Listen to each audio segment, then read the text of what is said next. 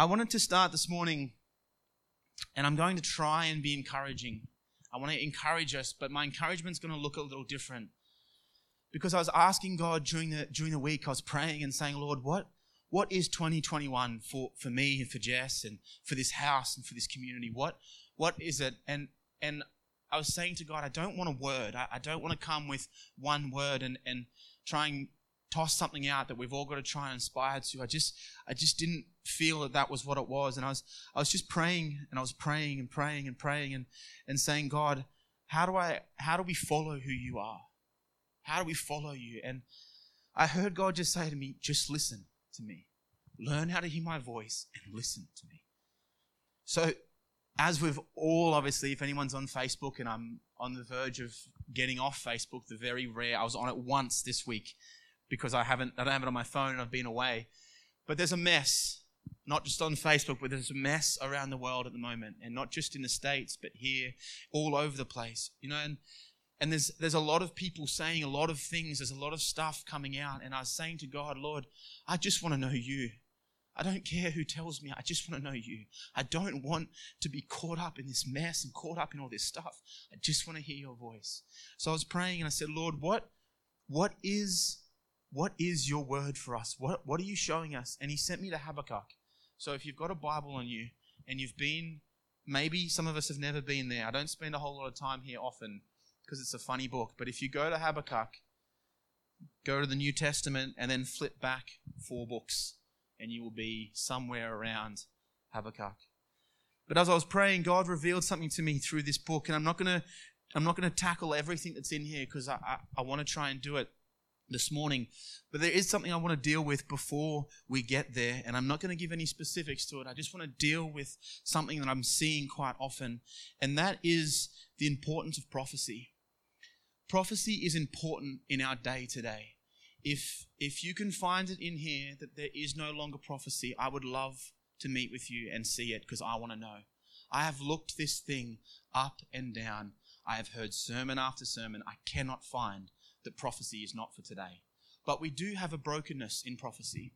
We do have a, a kink in the prophetic ministry that's operating in, in the church today.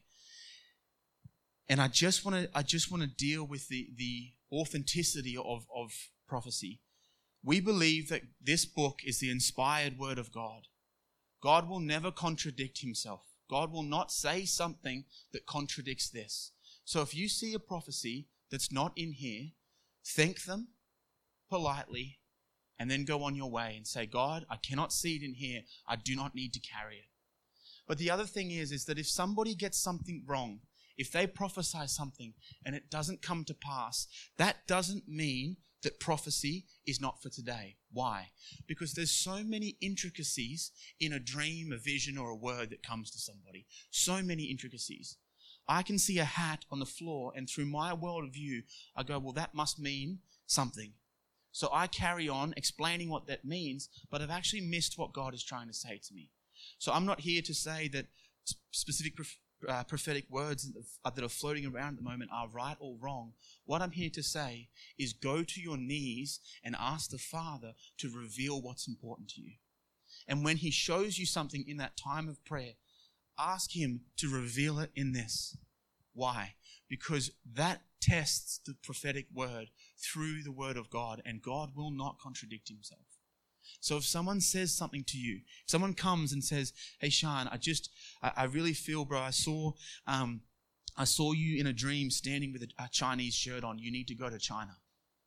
Now he can take that. That's an invitation for Sean to go, hey, thanks, bro.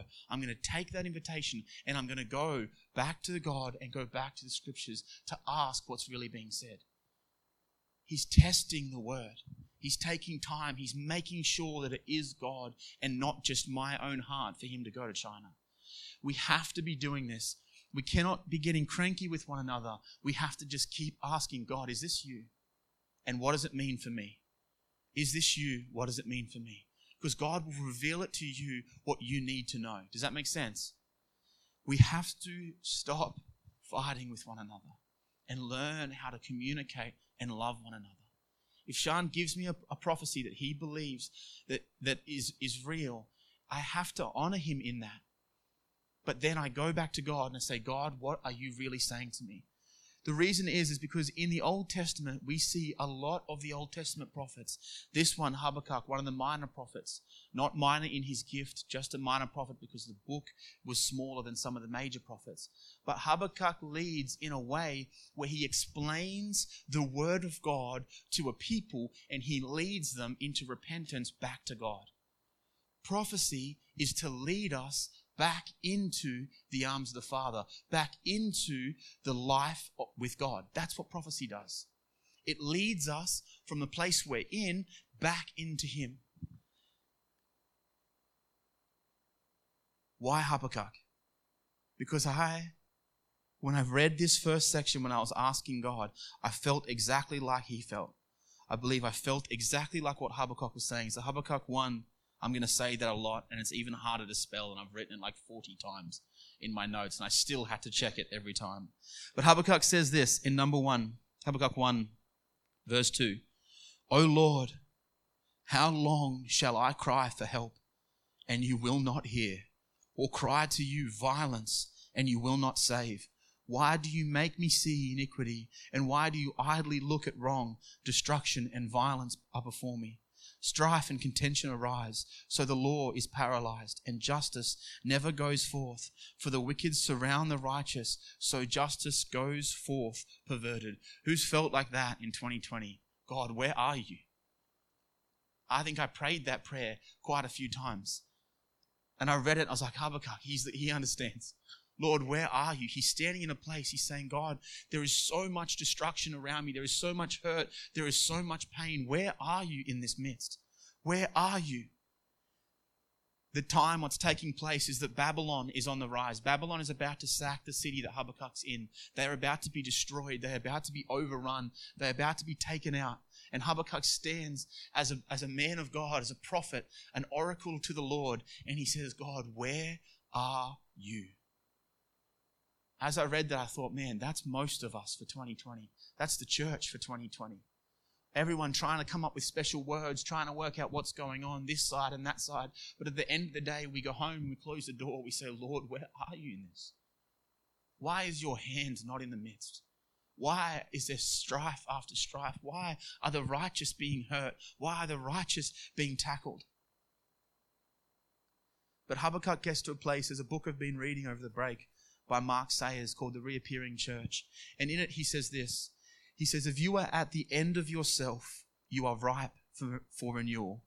For renewal to truly come, we must first reach the point where we make a choice to no longer tolerate our current state of being. That's where Habakkuk was. He was in a position where he probably tried a hundred different other things, and then he gets to the place where he goes, I have nowhere else to go.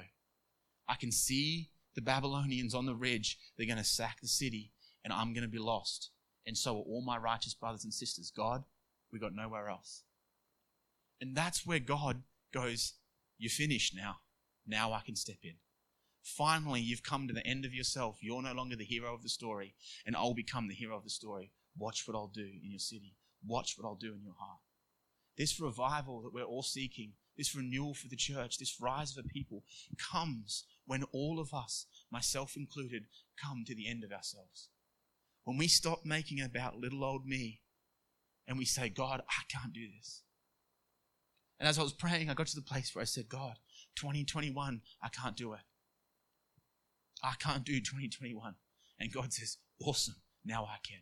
Finally, you've stopped trying so that I can swing in and take the place and do what I was always meant to do. That's where Habakkuk gets. And you know, the beautiful thing is how the Lord responds.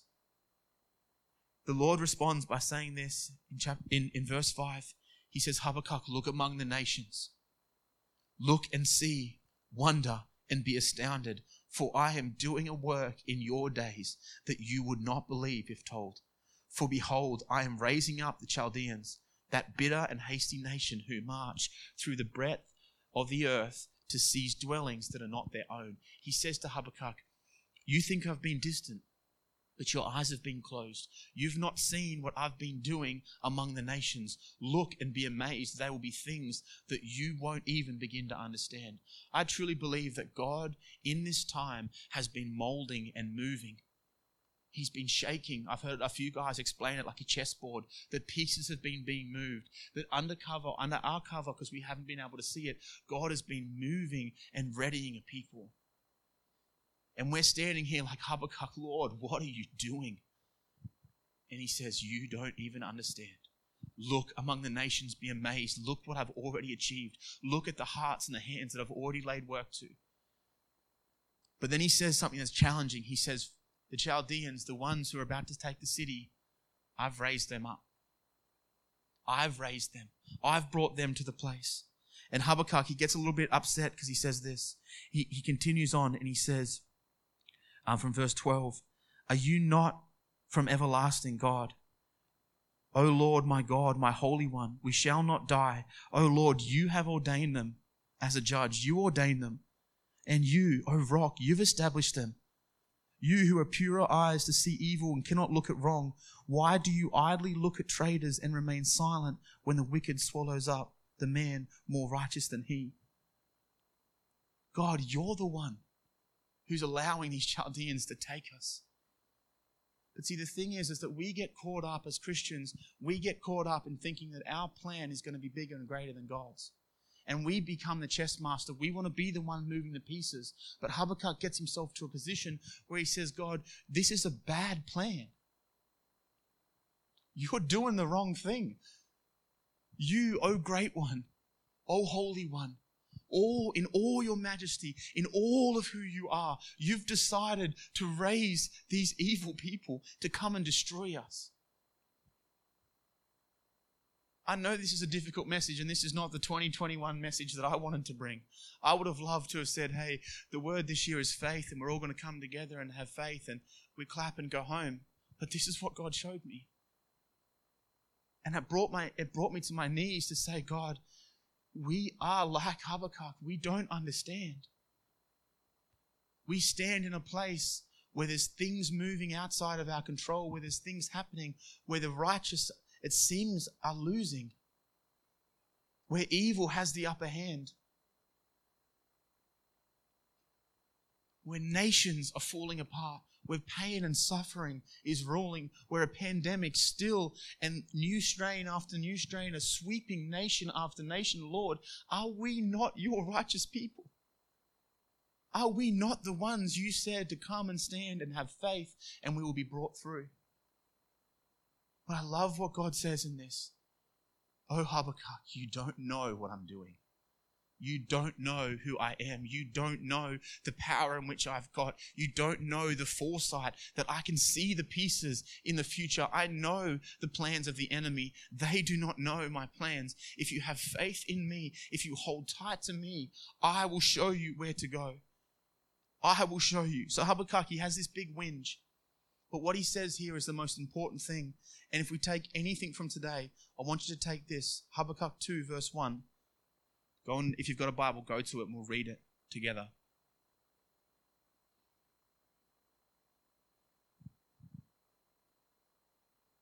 Habakkuk 2, verse 1. Habakkuk, he's had a whinge, and then he says this I will take my stand at my watchpost and station myself on the tower and look out to see what he will say to me and what I will answer concerning my complaint. Habakkuk comes to God with an issue. He comes to God with a complaint. He says, These are all the problems. But then he says, Lord, I will now go to the tower, the high place, and I will stand and wait for you to speak. He submits himself to the voice of God. It's not a problem for us to have a whinge. We're humans. We're going to have a quiet whinge. We're going to get upset. We're going to throw our toys out of the cot. We're going to say, God, this is not fair, or that's not fair, or I don't understand. But if we don't do the next part that Habakkuk does, if we do not go to the mountaintop, which is a prophetic picture of prayer, to go up to be with God, if we do not go and wait for His voice, then we just become whinging toddlers that never ever get what God wants us to have. See, we have to wait we have to ask the question, Lord, what are you doing? And then not just go about our business. I've said this many, many times. Us as Christians, we get upset because we ask God for something.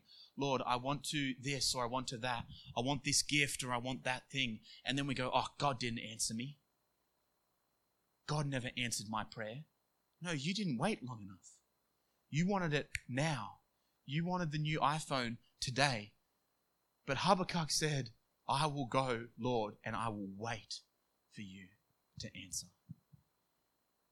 We have the right to go and to ask God to respond, but we have to be willing to wait. We have to be willing to hold and wait for Him to say, This is what I'm giving you. Don't throw your toys out of the cot and then go, Well, God doesn't answer me. I'm, I'm done with this. Because God may be waiting to see. And as we see with Habakkuk, he answers him, and God responds with this. He responds with two very clear, distinct messages. The first one is this in Habakkuk 2 2 to 4. And the Lord answered me, Write the vision, make it plain on tablets, so he may run who reads it.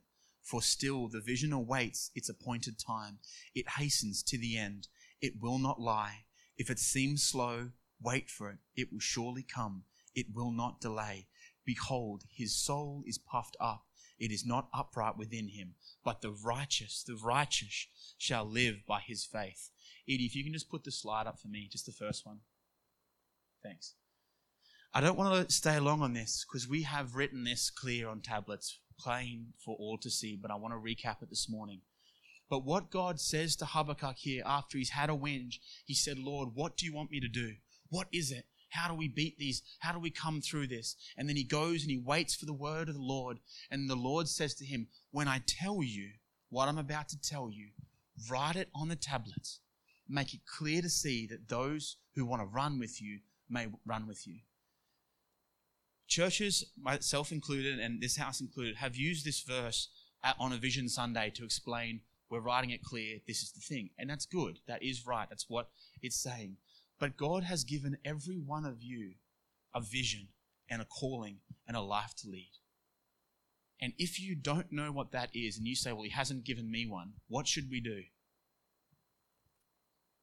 Ask Him and go to the tower. Ask Him and go to the high place. Ask Him and go to Him in prayer regularly. God, I want to know what my purpose is. I want to know what my plan is. And wait.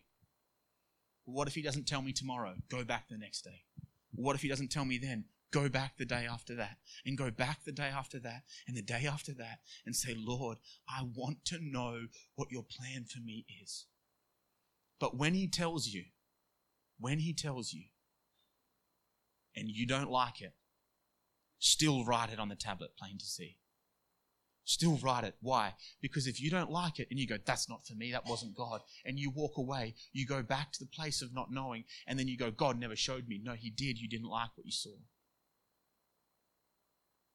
I've said this many times. I didn't ask to lead a church. Jess and I never asked to lead a church. I asked God what my purpose was, and He drew it on a tablet, and I said, I'll do it. I would have liked police commissioner millionaire, gazillionaire, stock dealer who works three days a week on his computer. I would have liked that on my tablet. But I didn't get that. I didn't see that. But you know, because God's given us a grace, because God's been explaining this to us, I get more and more excited. I am pumped for this year. I'm excited to be back. I'm excited to be in these halls. I'm excited to see your faces because God's given me a grace and a joy to do it. But if I didn't write it on the tablet, if I didn't make it clear, none of you could run with us. But God has given all of us a mandate. God has given all of us a vision. God has given all of us a life story. He's given me one individually. He's given Jess and I one together, and He's given one for this house. So, for you, if you're married, if you're single, there is a vision and a calling and a purpose and a plan that God's given you. Maddie, God's given you a plan. Paula, God's given you a plan, and He's about to join you together and give you one together. But you have to ask God, what is it? You have to go to the mountaintops. You have to be willing to pray, to seek Him, to ask what it is. This is the vision that God gave us for this house. If I can see the next slide, please, Edie. That this is our vision statement to be image bearers of Jesus. Image is an impression sorry, an impression that a person presents to the public. A bearer is a personal thing that carries or holds something. And Jesus, obviously, is the Yahweh, King Jehovah, Lord Savior, our author and finisher. This house, we are endeavoring to, to become people who carry the image of Jesus, who bear the image of Him, not just here on a Sunday morning when it looks good, but at the petrol station, while I'm driving, at work, everywhere. We carry the image of Jesus on our hearts. And we believe that we're going to achieve that through these four pillars Reformation, focus, discipleship, and mission to take the contemporary expression of the church back to the New Testament pattern, to take the focus off ourselves and put it back onto Jesus Christ, to disciple the people who God sends into mature believers, and to carry our faith out into the city, the nations, the, the nation, and the nations, creating disciples wherever God leads us. I'm not claiming that we are going to completely rebuild the entirety of the Christian faith in the West. But for this house, we want to take these scriptures and say, what does God actually say about a community of believers? Let's do that. Was there coffee in there? No, so it doesn't matter. We can have whatever coffee we have. Was there was there a little doily that covers the um, the the tithes and offerings? Uh, sorry, the communion. No, so it's okay. We can have it or not have it. But what is God actually saying about a community of believers? What are we actually supposed to do? They're the things we're going to hold tight to. They're the things we're going to fight for. They're the things we're going to push. The rest, the plants, the lights, it'll come and go. It doesn't matter. But the things that we see God say, we're going to hold on to and we're going to build. As for this house, we will follow the Lord. We will seek and we will do it wrong and we'll have to re- refix it, recenter, rebuild. But this is the way that we want to achieve. Uh, see that last slide, please. So we need to reform the expression of the church to focus on Jesus in order to disciple the people to go into all the world. The mission field. The mission field is not just the Horn of Africa. The mission field is your grocery store, your neighbor, the waiter that you got upset with because she brought you the wrong fries. That's the mission field. Thank you. That's the mission field. That's the mission field. Yes, there is the Horn of Africa. Yes, there is other areas. Yes, there is a nation, a city, a, a, community. That is how God designed it. But we are on mission every day. You know, when, when Jesus died on the cross and the veil was torn, that meant that there was a there was a unity between man and God. There was an access back into the holy of holies. I don't have time to explain the whole thing, but that means that we got to come back in. The Bible says that at that point we became temples of the Holy Spirit. The temple was destroyed, and mankind became temples housing God. Everywhere you go, everywhere you go, you carry the holiness of the temple that was in Jerusalem. Everywhere you go, you carry the holiness of God. That's what the church is. And look, all of us in this room have, have stuffed it up and we'll stuff it up again. But every time I go into a room and I leave it and I think, I didn't represent God. I didn't represent God. You remember at school, I don't know if I had to do this at school. We weren't allowed to. There was a McDonald's that got put up just across the road. I was at a Catholic school and we had a fancy long pants, hat, tie, um, winter uniform. And they banned us from going over to McDonald's because kids were getting into fights and and getting upset. And the reason was was that you cannot go into McDonald's with your school uniform on because you're representing the school, and while you're there, you give the school a bad name. If you take that and you go, this is not a do the right thing, Ben, be a better Christian. But if we can shift our mindset to go everywhere that I step, I am the temple of the Holy Spirit. I am bringing God to this place. I'm representing, I'm wearing a shirt that says, I am an image bearer of Jesus in this time and in this moment.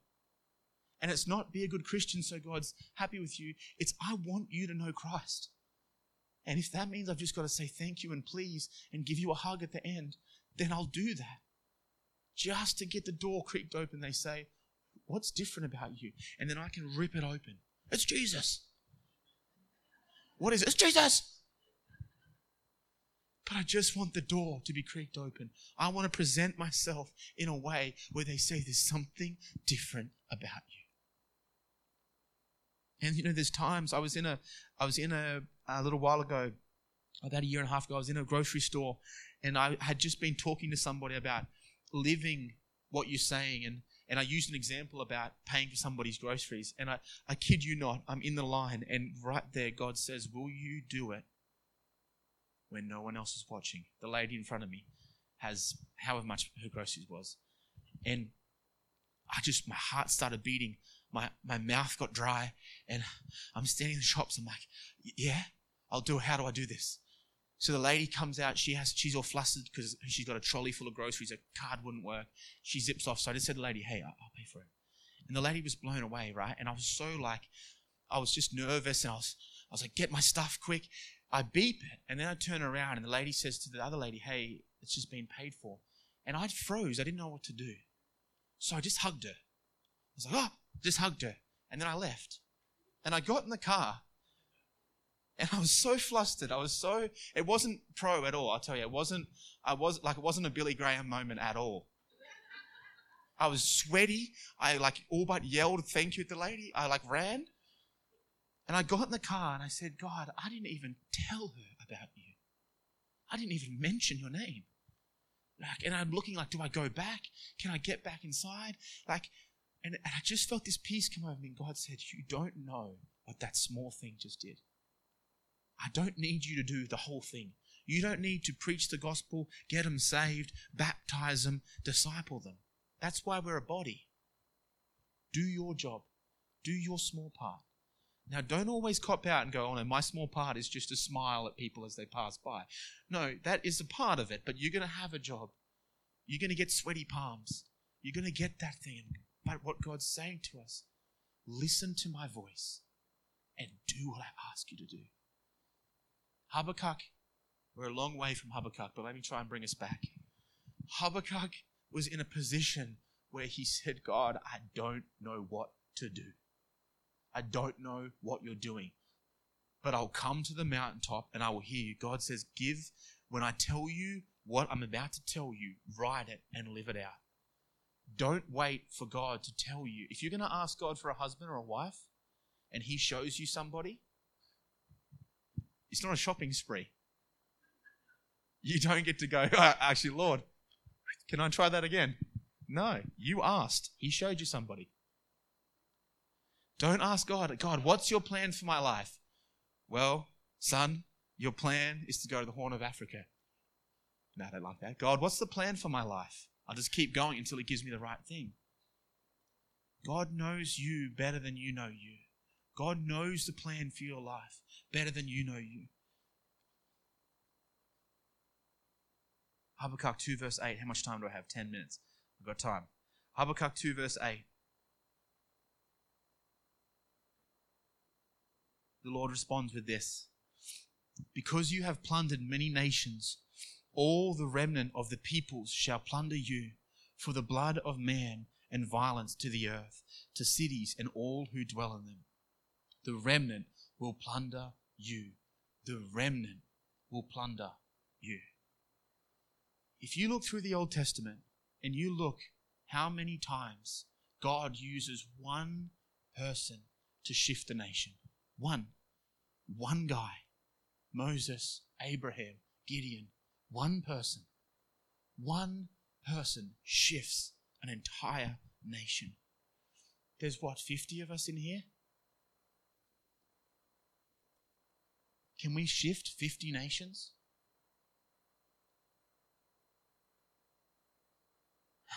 Sean, come to the front, mate. Go up here. You know, and I was praying this morning and I said, Lord, I, I love being back. I love worshiping with my brothers and sisters. I love being in a place where we glorify your name together. But God, please, please let us lay aside a club. Let us lay aside the football club or the darts club. Let us not just be a club that comes together. But Lord, help us to be stirred into us. Help us be stirred. This is not a game anymore. Actually, I want to rephrase that. This was never a game. This was never, ever a game.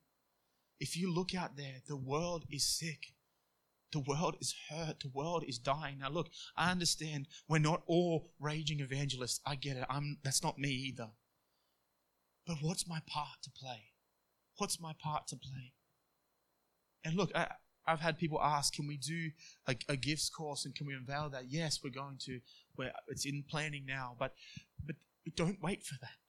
You don't need me to help explain to you what the gifts are so that you can find out. Go like Habakkuk, go and ask God, God, what who am I?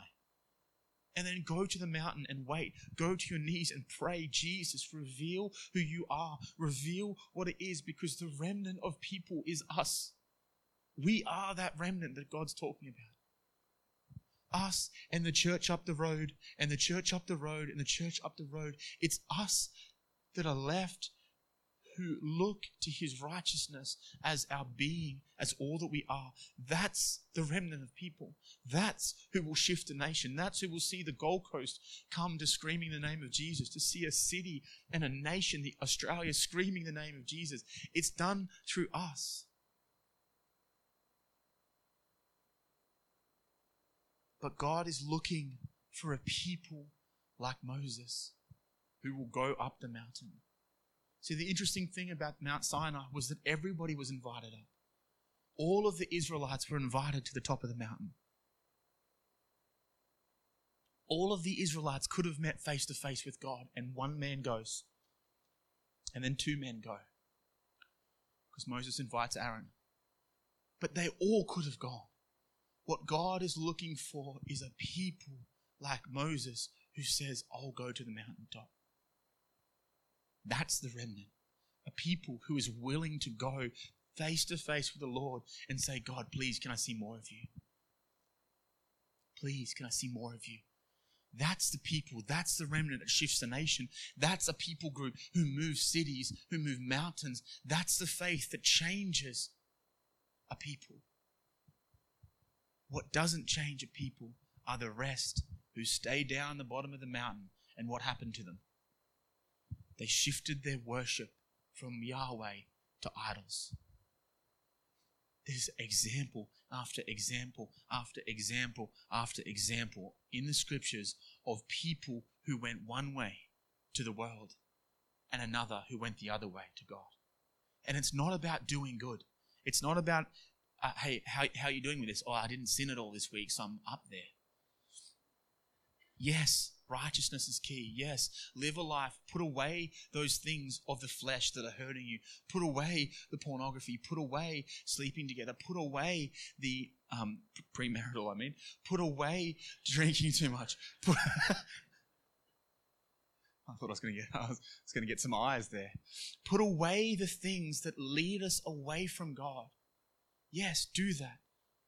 But the way we walk up the mountain, the way we walk up the mountain is that we go to that place of prayer, whatever it looks like for you, walking on the beach, turning the lights off, sitting in your room, going to your knees, whatever it looks like, whatever your prayer space is, whatever one on one with God, taking the scriptures, reading and then meditating, whatever that is, that's the high place. That's going up the mountain. That's going that's not going, good sermon, Ben. That's going to make us through till next Sunday, and hopefully you, you keep me up again next Sunday. Going to the high place is you taking responsibility for your walk with God and saying, God, I want to be a part of this thing. How do I be a part of the remnant? How do I walk with you in a way that allows me to shift nations? Now, look, we shift nations after we've shifted a small little thing, a rock, and then a bit bigger of a rock. No one's asking you to go to the Horn of Africa and start preaching from a stage. But start asking God, what's my part? What's my place? How do I show you? How do I reveal you? What's the next step? What's the next thing? What's the bigger part? It's the same with how we disciple one to one, then two to one, then three to one. Then they send off and we start one to one again. Small leads us into the things, but God is revealing stuff to you. I'm going to end with this. Habakkuk 2. Sorry, I've lost my spot. Habakkuk 3. I'm going to read all of this. And I just want you to, uh, if you want to read along, you can, but if not, just close your eyes and just listen to the things that Habakkuk says in his, in his final prayer. He's been backwards and forwards discussing with God about you know, this is a terrible situation, God. How do you help? And he ends with this, and I think this is so fascinating for the time and season we're in.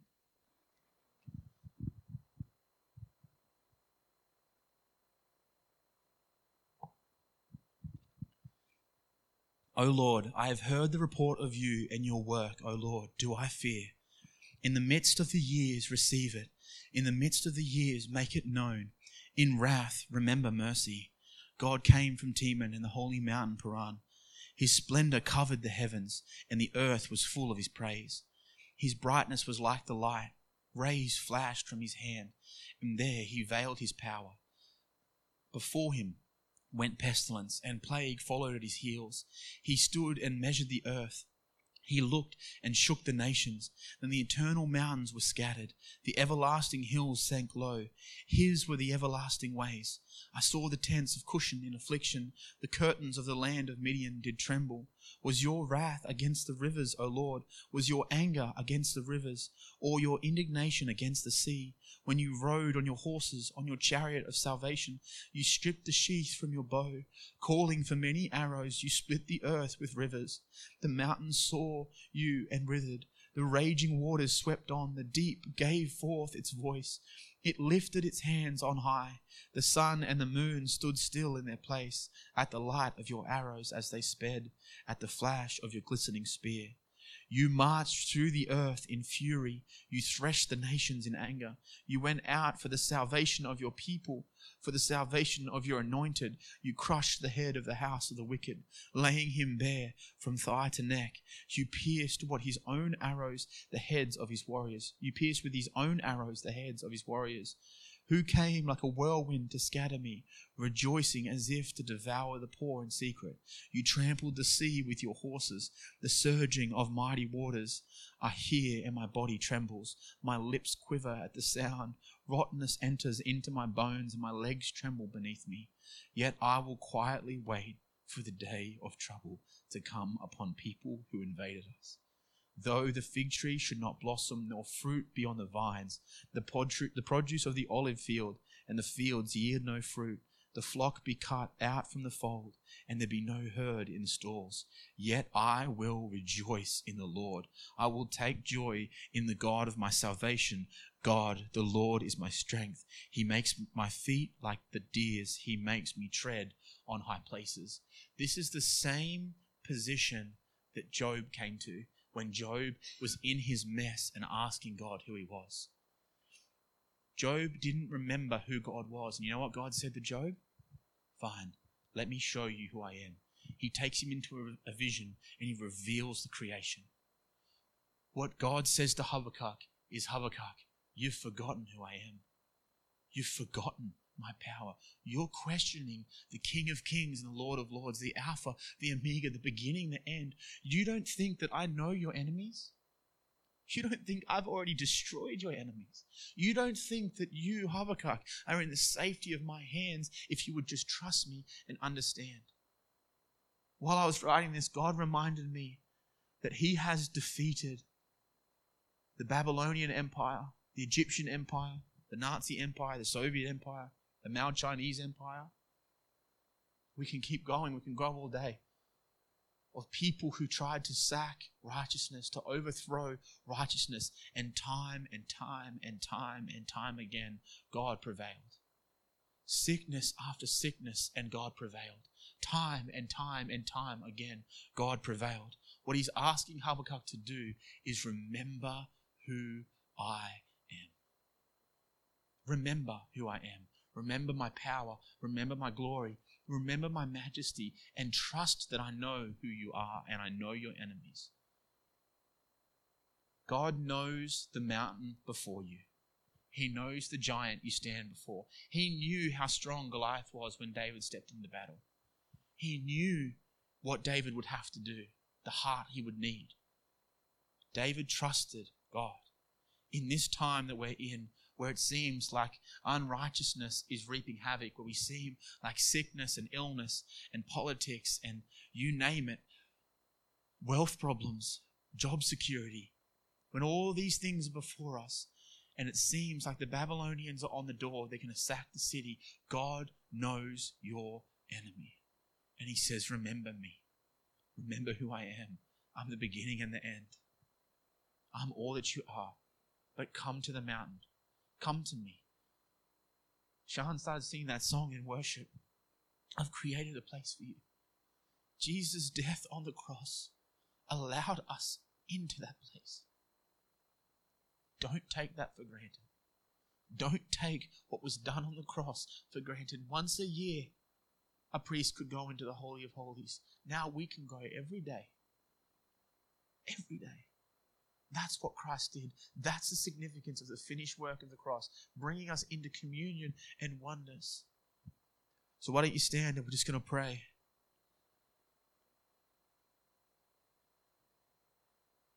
Jesus.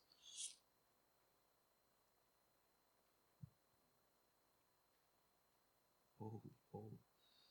Father God, I just ask right now, Lord, that you sober our minds. Lord, let us understand exactly what it is you did for us in that hour. Let us understand the position you've put us in, the power and the might that you've allowed us to stand in.